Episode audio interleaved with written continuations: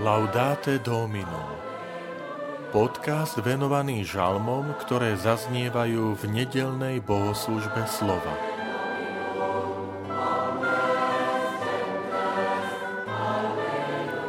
Milostivý a milosrdný je Pán. Žalm 103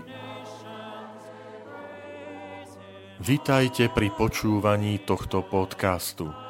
Volám sa František Trstenský, som farár v Kežmarku a prednášam sveté písmo v kňazskom seminári v Spišskom podhradí.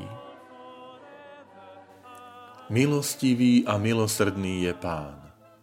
Dobroreč duša moja pánovi a celé moje vnútro jeho menu svetému. Dobroreč duša moja pánovi a nezabúdaj na jeho dobrodenia veď On ti odpúšťa všetky neprávosti. On lieči všetky tvoje neduhy.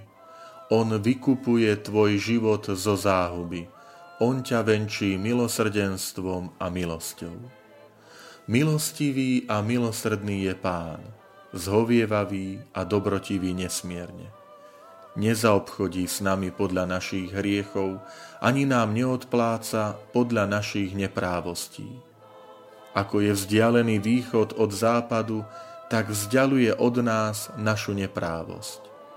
Ako sa otec zmilúva nad deťmi, tak sa pán zmilúva nad tými, čo sa ho boja.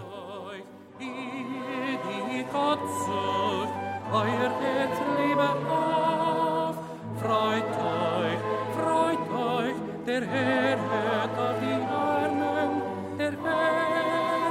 Podľa niektorých odborníkov tento žalm je prípravou na novozákonný spis, ktorým je prvý Jánov list, v ktorom zaznievajú slová Boh je láska. Niektorí nazývajú tento žalm, že to je starozákonné Te Deum, Teba Bože chválime. Vieme, že tento chválospev zaznieva pri niektorých príležitostiach, na bohoslužbách, ako je záver kalendárneho roka alebo záver školského roka, keď chceme osobitným spôsobom vyjadriť poďakovanie za nesmierne Božie požehnanie. Tak aj tento žalm môžeme nazvať, že je takým starozákonným Teba, Bože, chválime.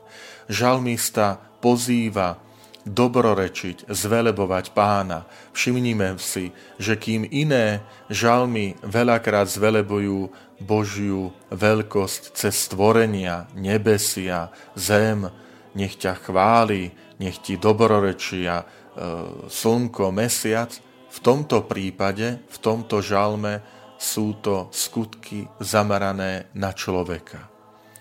Žalmista pozýva ďakovať pánovi za dobrodenia, pretože odpúšťa neprávosti, pretože e, lieči naše neduhy, pretože nezaobchodí s nami podľa našich hriechov a neodpláca podľa našich neprávostí. To znamená, máme tu skúsenosť s Božím odpustením, s Božím milosrdenstvom a so zľutovaním. Všetko to vychádza z jednej dôležitej skutočnosti, že Boh vie, že sme krehkí, že sme slabí ľudia, ktorí padáme do hriechov.